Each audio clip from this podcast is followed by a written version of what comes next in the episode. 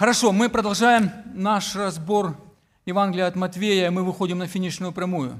Сегодня заканчивается 20 глава, и уже, уже, уже в наступном будет, уже э, в разборе Иисус Христос будет въезжать в Иерусалим. Это будет последняя его неделя. Последняя неделя жизни его здесь на земле, как человека, которого евангелист Матвей представляет еврейскому народу, потому что он писал это Евангелие, как царя, как мессию, как того, которого ожидал еврейский народ. И на протяжении очень долгого-долгого времени он объяснял и рассказывал, что действительно Христос и есть это тот, которого все ждали, потому что Христос это подкреплял не только словами, но и практически делами. Те мессианские чудеса, которые были описаны в Ветхом Завете, они происходили сейчас во время Иисуса в полной мере – и вы помните, какие это были, да? А, он, он воскрешал из мертвых, он очищал прокаженных, он исцелял больных, он э, давал, изгонял бесов из людей. Он делал очень-очень много людей, очень много вот этих вот мессианских чудес, которые были предсказаны о нем в Ветхом Завете. Это очень важно помнить. Очень важно помнить. Сегодня мы подошли к 29 стиху 20 главы, и я прочитаю текст. А, давайте встанем просто, ну, просто стоя, чтобы почтить Слово Божье, прочтем его стоя. И когда выходили они из Иерихона, за ним следовало множество народа.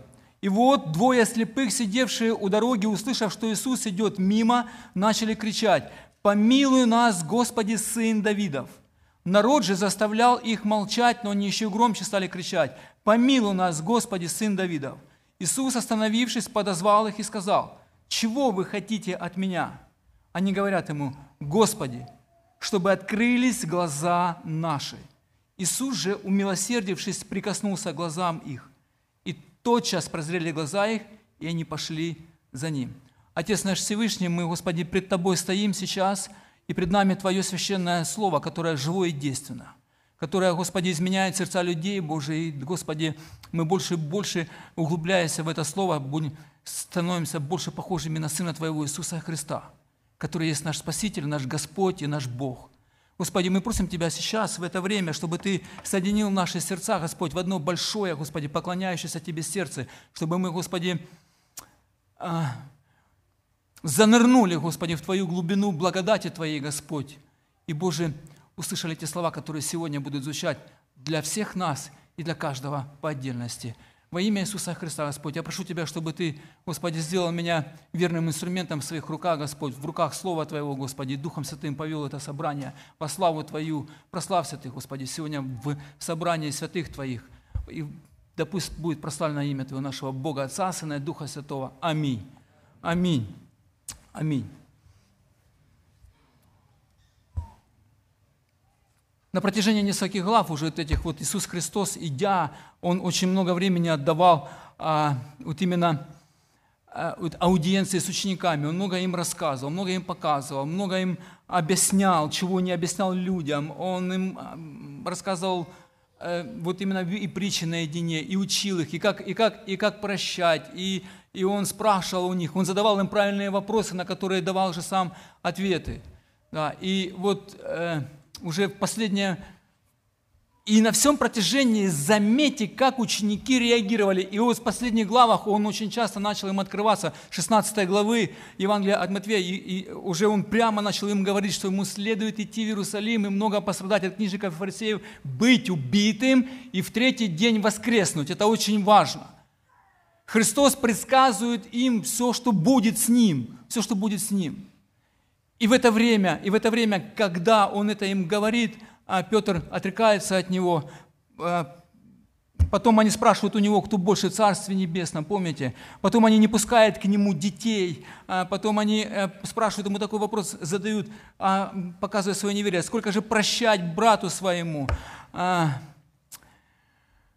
Богатый юноша подходит, и они смотрят на вот этот весь диалог с Иисусом Христом, как он с ним разговаривает, как он ему объясняет, как он хочет выровнять этого богатого юношу, показать ему именно, что действительно, если ты называешь меня благим, то никто не благ, как только один Господь Бог. И потом он говорит ученикам еще одну очень хорошую, такую дает им, такой урок такой дает, он говорит, что очень трудно войти богатым в Царство Небесное. Помните, я уже говорил об этом, что евреи в то время жившие, особенно фарисеи и книжники, имея благословение, особенно финансовое, особенно когда они были семенем Авраамова, и у них был храм, у них было жертвоприношение, отношения, и они почитали закон, традиция, все вот эти вот вещи, которые происходили вокруг религиозной системы, они думали, что они уже в Царстве Небесном. Они просто ждали, вот просто они ждали, и они еще в своем понимании придумали своего Мессию, который должен был прийти вот именно таким, каким они себя представляли. И приходит Иисус. И что начинается? Начинается серьезное противопоставление, а ученики спорят, кто из них больше кто из них больше. И в это время, вот в это, и в это время Иисус Христос направляется в Иерусалим. Он им постоянно и постоянно наполня, э, напоминает, что ему нужно пострадать и умереть в Иерусалиме. Ему нужно пострадать и умереть в Иерусалиме. И вот они подходят к Ерехону. Ерехон, город Ерехон. Да, э, очень старый город. Кстати, это, вот эта история, вот эта история, почему э, э, как бы она для меня, ну не то, что там не сильно не то, что сложная, она сложная. Для меня все Писание сложное. Я люблю вот именно вот на все вопросы давать себе ответы, и часто этих ответов нет, и я просто не знаю, как это делать, и молюсь, и, и прошу Бога, спрашиваю братьев, звоню, узнаю. Так вот, так вот, э, вот эта вот история, она повторяется в Евангелии Луки, 18 главе, и в Евангелии от Марка, в 10 главе, э, о Вартимее, помните, Вартимея, просто там был упомянут, упомянут один человек, и в Луки один человек. Здесь евангелист Матвей говорит, что два их было. Просто он там а, евангелист Марк, он больше дает акцент на, на, на одного человека, на Вартимея. И он его называет по имени. Помните, я недавно проповедовал на этот текст. Я говорил, что значит этого человека знали в церкви уже в той. Они говорят, помните того Вартимея, который сидел у дороги, у Иерихона? Он, оказывается, прозрел. Это ж наш брат, тот, который был. Ну, по всему, вот так вот, как вот Марк выстраивает свое вот именно Евангелие, да, ясно, что он еще называет Вартимея еще сыном Тимея. Значит, их знали в ранней церкви, поэтому это очень важно знать. Здесь евангелист э, Матвей, он раскрывает другую сторону. Их там было двое. Двое. Двое. И что происходит в это время? Ерехон, вы помните, да? А вот я хочу сказать, что Ерехон и Иерусалим, да, ну, приблизительно 30 километров. И Христос пришел в Иерусалим, пришел, он уже пришел еще до того, как стемнело – им нужно было пройти 30 километров. Они, получается, вышли, очень рано вышли с Ерехона. И там написано, что у некоторых, что он входил, у некоторых выходил. Там был старый Ерехон, был новый Ерехон. Чем примечательный Ерехон, помните? Он когда проходил, Рав блудница, конечно. Та женщина, которая своей верою спасла не только себя, не только свою семью, как спас Лот, она еще и всех, кого можно было, привела в свой дом. Всех, всех, всех. Там, там написано, у нее был полный дом. И она спасла людей этим от неминуемой смерти. И мало того, что она спасла своих родных и близких, она еще вошла в родословие Иисуса Христа. Ну, за родословие, помните, мы говорили, что это вообще уже нонсенс, да, чтобы женщины, у евреев еще женщины, еще язычница какая-то, и еще, э, ну, женщина, которая вела такой образ жизни, она попала в родословие. Это был, конечно, серьезный такой нож в спину всем книжникам и фарисеям, которые думали, что только они могут войти. Что придет Иисус, царь, мессия, что придет Мессия всех язычников. Геть, мы войдем в Царство Небесное. Ерехон, еще помните, кто еще там был? Захей был. Помните, да? Захей был еще. И тоже такая интересная история, да, с этим Сирихоном. Он был развален полностью и потом был восстановлен. И говорят, было там два. Было, был старый Иерихон и новый. И вот этим вот объясняется нестыковка, которой часто цепляются либеральные богословы, которые не принимают авторитет Священного Писания и говорят, что а, вот там лишь есть расхождение у вас, там он заходил, там он выходил. Да. Ну, может быть, он выходил из старого и заходил в новый, так пишут комментаторы. Кто его знает. Но неважно. Вот эти люди. Еще, с ним шло, написано, множество народа. Посмотрите, когда выходили они из Ерехона, за ним следовало множество народа. Кто это был народ? Это были его ученики, правильно? Ученики его были. Это были те люди, которые видели исцеление, которое он делал. Они за ним шли. И это было множество, множество, множество паломников, которые шли на Пасху в Иерусалим. Это очень важно помнить об этом. И вот среди этой толпы шел Иисус. Шел Иисус.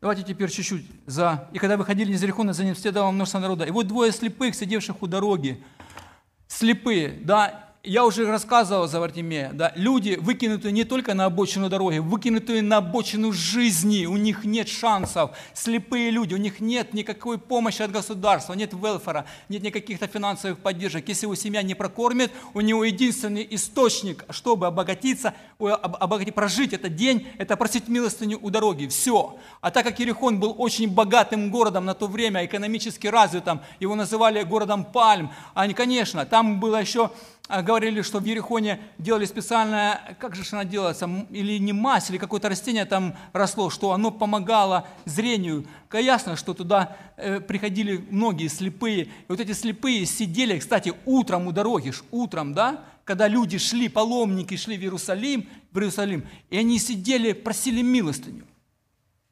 Просили милостыню. Страшная болезнь. Или это болезнь, или это было исцеление. Теперь я хочу, теперь я хочу, чтобы вы все закрыли глаза. Закрывайте глаза все. Закрыли глаза. Все? Теперь слушайте разговор, диалог между двумя людьми. Ну или между толпой. В толпе идут и разговаривают. Слушайте. К нам, что мы слышали недавно в Иерусалиме, а потом и в окрестностях Галилеи объявился человек, который что-то странное делает. Он себя называет, он себя называет, его называют все великим учителем, он себя называет тот, кого вы должны, кого вы ожидали. И что он делает? Он, оказывается, исцеляет больных, очищаются прокаженные. А там где-то в доме, в доме, когда-то он был, в дом, за ним пришли двое слепых, и они кричали, и он их исцелил.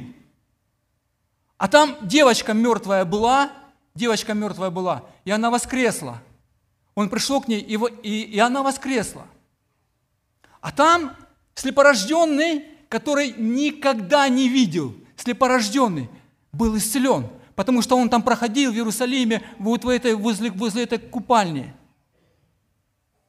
Но мало этого, что они слышат, не открывайте глаза, что они слышат этот весь диалог в, в, в людях – и люди думают, на него нападают фарисеи. Вы слышали, как приходили книжники, наши религиозные эти, и как они задавали ему много вопросов, как его обвиняли, что он а, силой Вильзевула изгоняет бесов. И как он умно отвечал. И он молодой.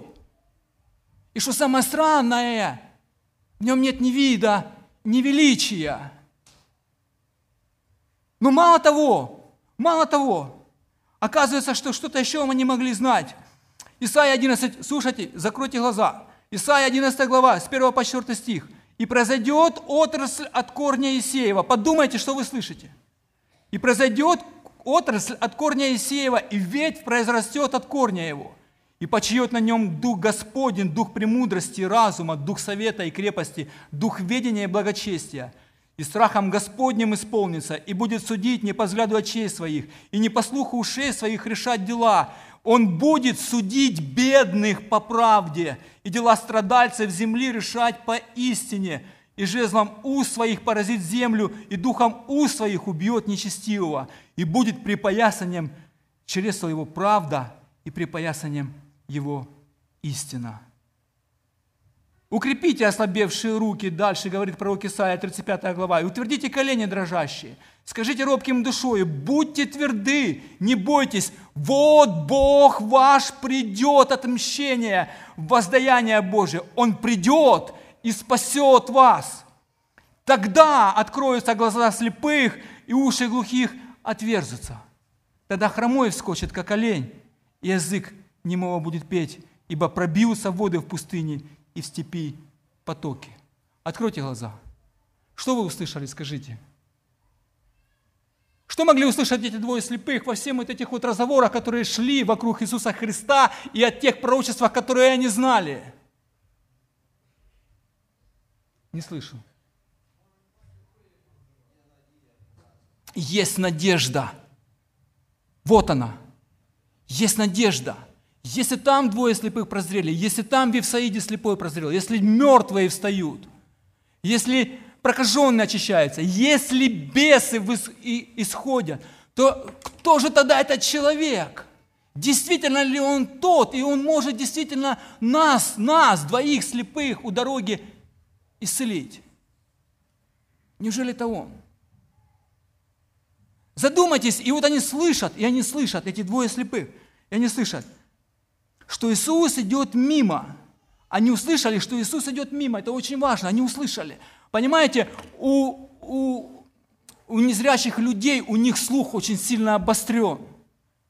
И когда все эти пророчества читались, а Иезекииля 34 глава читается, что придет э, раб мой Давид, будет пасти мое стадо, там написано. Там вся глава описывается о взаимоотношениях пастыря и овец. И он говорит, отрасль моя, мой раб мой Давид будет пасти. Они знали, они знали, что этот человек будет потомком Давида. Царь мессианский будет потомков царя Давида. Это при всем том, что Ирод сейчас, думиянин, вообще не иудей. При том, при всем, что религиозная система, она пришла в глубокий упадок, и что Римская империя правит страной, практически они все втроем правят, верхушка, и иудей, и римская колония – и не было уже царя, потомка Давидова, не было уже долгое-долгое время. При Маковеях это были восстания Маковеев, когда римская империя хотела захватить власть в Иудее, и там правили э, люди, ну, определенные, вот это с Маковейской династией, и было постоянные междуусобные войны. И уже прошел глубокий кризис, но Ирод, Ирод, Ирод умел удивить людей, он строил великие вещи, он был великим архитектором. И он 46 лет, помните, этот храм строился, реконструировался постоянно. Это Ирод это все делал великий.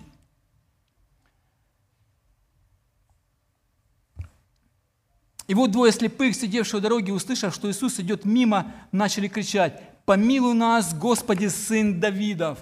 Они называют его, ну, Господи, да, вроде бы как бы, что здесь такого? Да? Ну, что здесь такого? Господи, Господи, это может быть любой такой, ну, высокозначащий человек, который можно назвать его господином, да. Но что интересно, что интересно, что в Ветхом Завете это всегда был Яхве. Господь, Яхве, Бог. Бог. Это был титул Господь, Сын, э, Господи, Сын Давидов, это был титул царя, которого ожидали. Ведь, помните, я говорил, Евангелие от Матвея начиналось, Евангелие от Матвея начиналось как? Помните, вот родословие Иисуса Христа, сына Авраамова, сына Давидова. Сына Давидова. Все знали, что сын Давидов – это титул мессианской, это потомок Давида, это еще и титул его, который придет, это будет царь, мессия, которого ожидали. И они начали кричать, Господи, э, помилуй нас, Господи, сын Давидов. Помилуй нас, Господи, сын Давидов реакция толпы? Нормально, да? Двое слепых просят милости у Бога. Заметьте, милости. Помилуй нас. О чем мы всегда просим Бога? Я уже говорил когда-то, когда проповедовал за, за, за Вартимея, не просите у Бога справедливости. Не просите. Никогда не просите.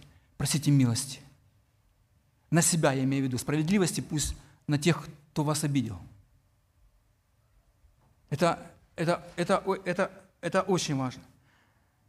Реакция народа интересная. Вот, реакция народа, посмотрите, идет много народа, идет очень много народа вместе с Иисусом. И они, и многие, наверное, многие, ну не все, наверное, многие, они начали, что они делать начали? Э, народ же заставлял их молчать. Народ заставлял их молчать.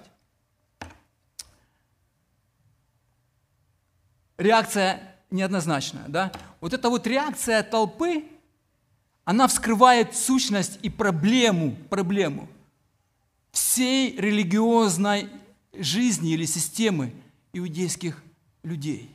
Я вам сейчас объясню, почему. А, вот смотрите, а, что отличала толпа, отношение толпы Иисуса Христа к этим двум слепым? А ну, скажите, вот толпа, которая заставляет их молчать, ну не вся, пусть будет, ладно, пусть будет из, них, из толпы вышло 30 человек, и говорят, замолчите, замолчите, замолчите. А, я не знаю, что, может быть, ревность, может быть, я не знаю, какой-то, да, ну вот, Иисус. Что было у Иисуса, чего не было у толпы? С, да, да, точно так, сострадание, милосердие, сострадание. Так вот, сострадание к человеку, который нуждается в этом, милосердие к человеку, который нуждается в этом, оно происходит только в жизни людей, которые действительно знают Бога, потому что, зная Бога, человек может поистину сострадать к другому человеку. Можно по-другому сказать. Вера в Бога, которая ведет к познанию Бога. Вера в Бога, доверие Богу полное, ведет к познанию Бога. А знание Бога, знание Его характера, оно вызывает сострадание к людям.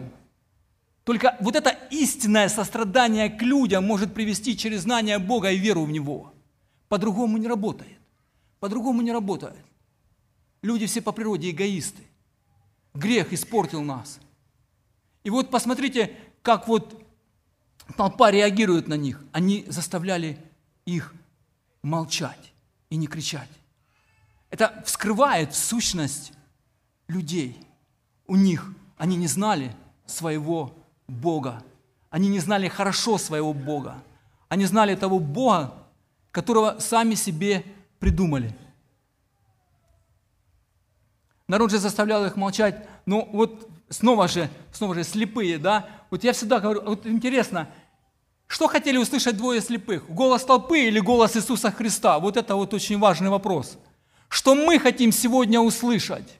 Я уже говорил, чтобы мы не шли на поводу у толпы никогда, потому что толпа может через пять минут поменять свою мысль, поменять свое мнение. Помните, как случилось с Павлом, когда, когда он попал на остров Крит, когда ему пови, упала яхидна на, на руку, да, как люди меняли свое мнение от того, что остался он жив, укусила его змея, не укусила, как он будет. Да. Помните люди, которые кричали «Велика Артемида Ефейская», помните люди, которые выходят э, вместе с толпой туда и там говорят «Вот мы за БЛМ», мы там и все дела.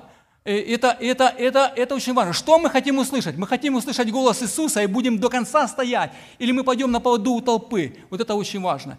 Я уже говорил, имейте критическое мышление. Об этом постоянно проповедует МакАртур. Имейте критическое мышление, сформированное на основании Слова Божьего. Слово Божье должно быть единственным и абсолютным авторитетом в нашей жизни. Но эти двое слепые, они хотели исцелиться. Это нормально. И это нормально. И они кричали до конца. Они хотели услышать ответы Иисуса – и что самое интересное, что Иисус, Иисус прошел, Он пошел на поводу у толпы, Христос пошел на поводу у толпы, Он остановился. Он остановился. Посмотрите, как он говорит интересно. Народ же заставлял их молчать, но они громче еще стали кричать, «Помилуй нас, Господи, Сын Давида». 32 стих. Иисус, остановившись, подозвал их и сказал, «Чего вы хотите от меня?» Очень вот правильный вопрос Иисус задает, вот правильный Иисус задает – этим вопросом он хочет сразу выровнять своих учеников, которые не то чтобы они не верили Иисусу, но они при всем уважении к Иисусу, они за его спиной делили портфели для царства уже. Вот, вот же, вот она была, вот сразу была эта история –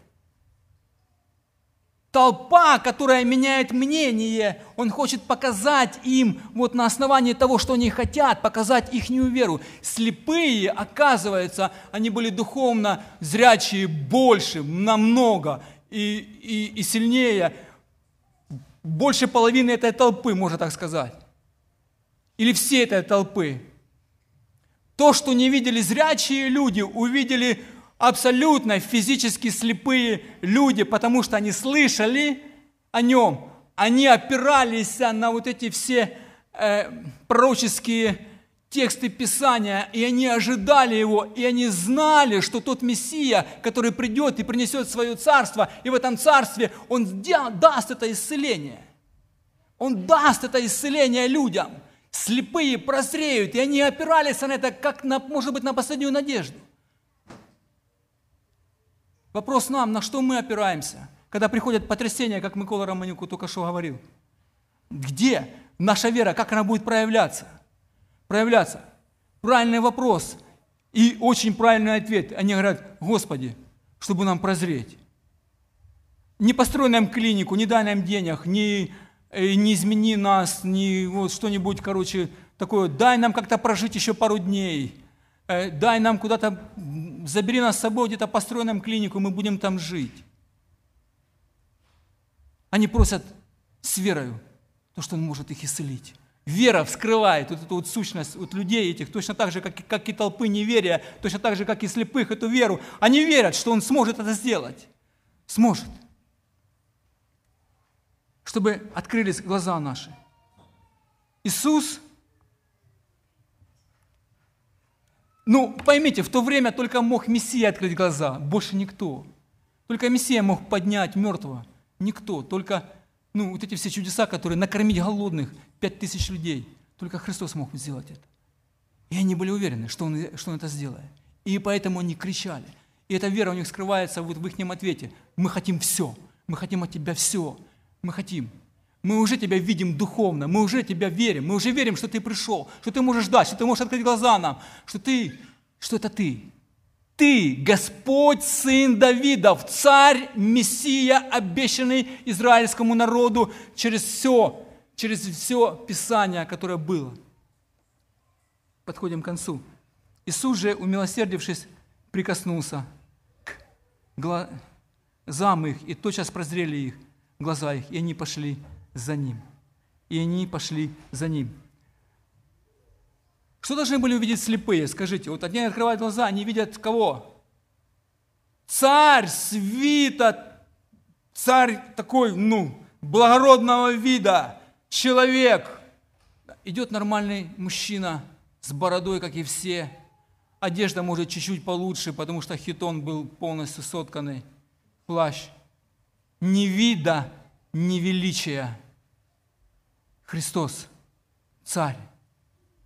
Он царь. В Луки написано, и они тотчас пошли за ним, славя Бога. И люди, увидев это, они, сно, они, они воздали славу Бога тоже.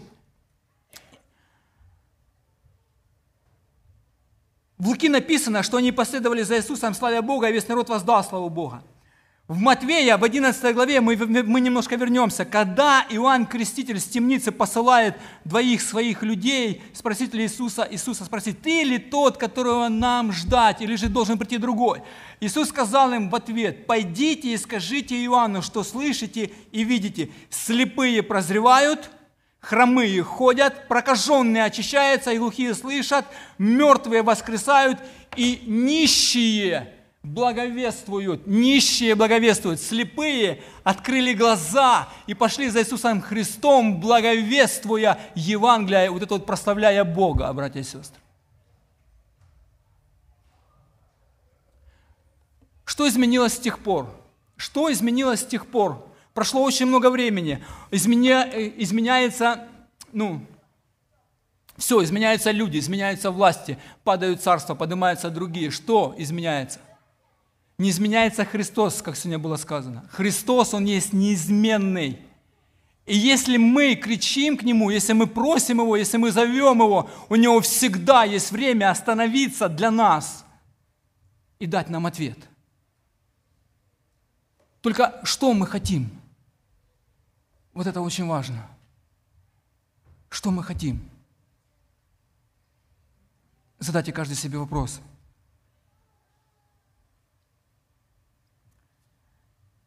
Во-первых, его могущественная, поразительная демонстрация Божьего сострадания к людям была доказательством его мессианства. Он был Мессия, действительно тот, которого ждали. Во-вторых, этим чудом Иисус предварял тысячелетнее царство. Он показывал это царство уже, уже показывал в своих делах, что там не будет ни болезней, ни других физических недугов. Вы посмотрите, вот оно царство уже сегодня. Помните, он фарисеям говорит, вот внутри вас царство есть. Он на себя показывал. Это же я. В 17 главе Евангелия от Луки. В-третьих, исцеления, совершенные им, были символичными.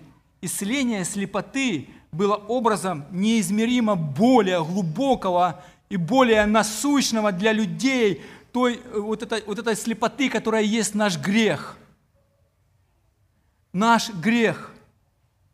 Он идет в Иерусалим спасать наши души. Он идет умирать на Голгофском кресте за нас. Он идет на Голгофский крест, чтобы взять наше наказание, наше проклятие на себя, чтобы открыть каждому человеку духовную его слепоту, а мы все были духовно слепы, все, все, весь мир духовно слеп. Он есть только свет истины, который пришел в этот мир. Какие уроки для нас из этого текста?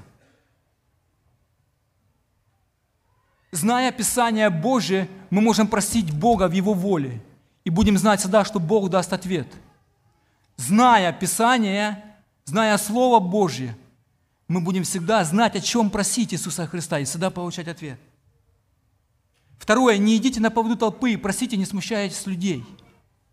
Просите и ждите ответа не людей, а Бога. Иисуса Христа. Нам нужно Его услышать среди тысячи голосов, которые сейчас нам со всех гаджетов лезут, со всех экранов, где только можно. И нас будут считать, извините за такое слово, лузерами, да, сейчас я не знаю, ну, людьми, которые неправильно что-то с умом. Когда мы будем говорить, не это Господь говорит вот так, не это в Библии написано так, я ж буду ждать ответа от Бога. Третье. Просите, ожидая ответа. Если вот эти два пункта правильные, верхние, то вы получите ответ. Просите с верой, братья и сестры. Вера. Особенно вот эти вот в моменты потрясения вера вскрывается. Она же не растет и не уменьшается. Да? Я сегодня принял для себя этот урок, очень важный урок. Она вскрывается. Если она у нас есть, и как мы в нее верим, как мы в него верим. И просите с готовностью измениться. Измениться. Господь дает – он дает очень много. Но наш отклик, наш отклик на то, что Он дает, а благодать Его немерена для нас. И какая бы она ни была, в болезнях, в немощах, в страданиях, в богатстве, в бедности, да, мы понимаем, что это для нас благо. Господь благой. Мы можем славить Его и прославлять нашего Господа и Спасителя. А Ему слава за все. Аминь. Давайте помолимся теперь в коротких, в коротких молитвах.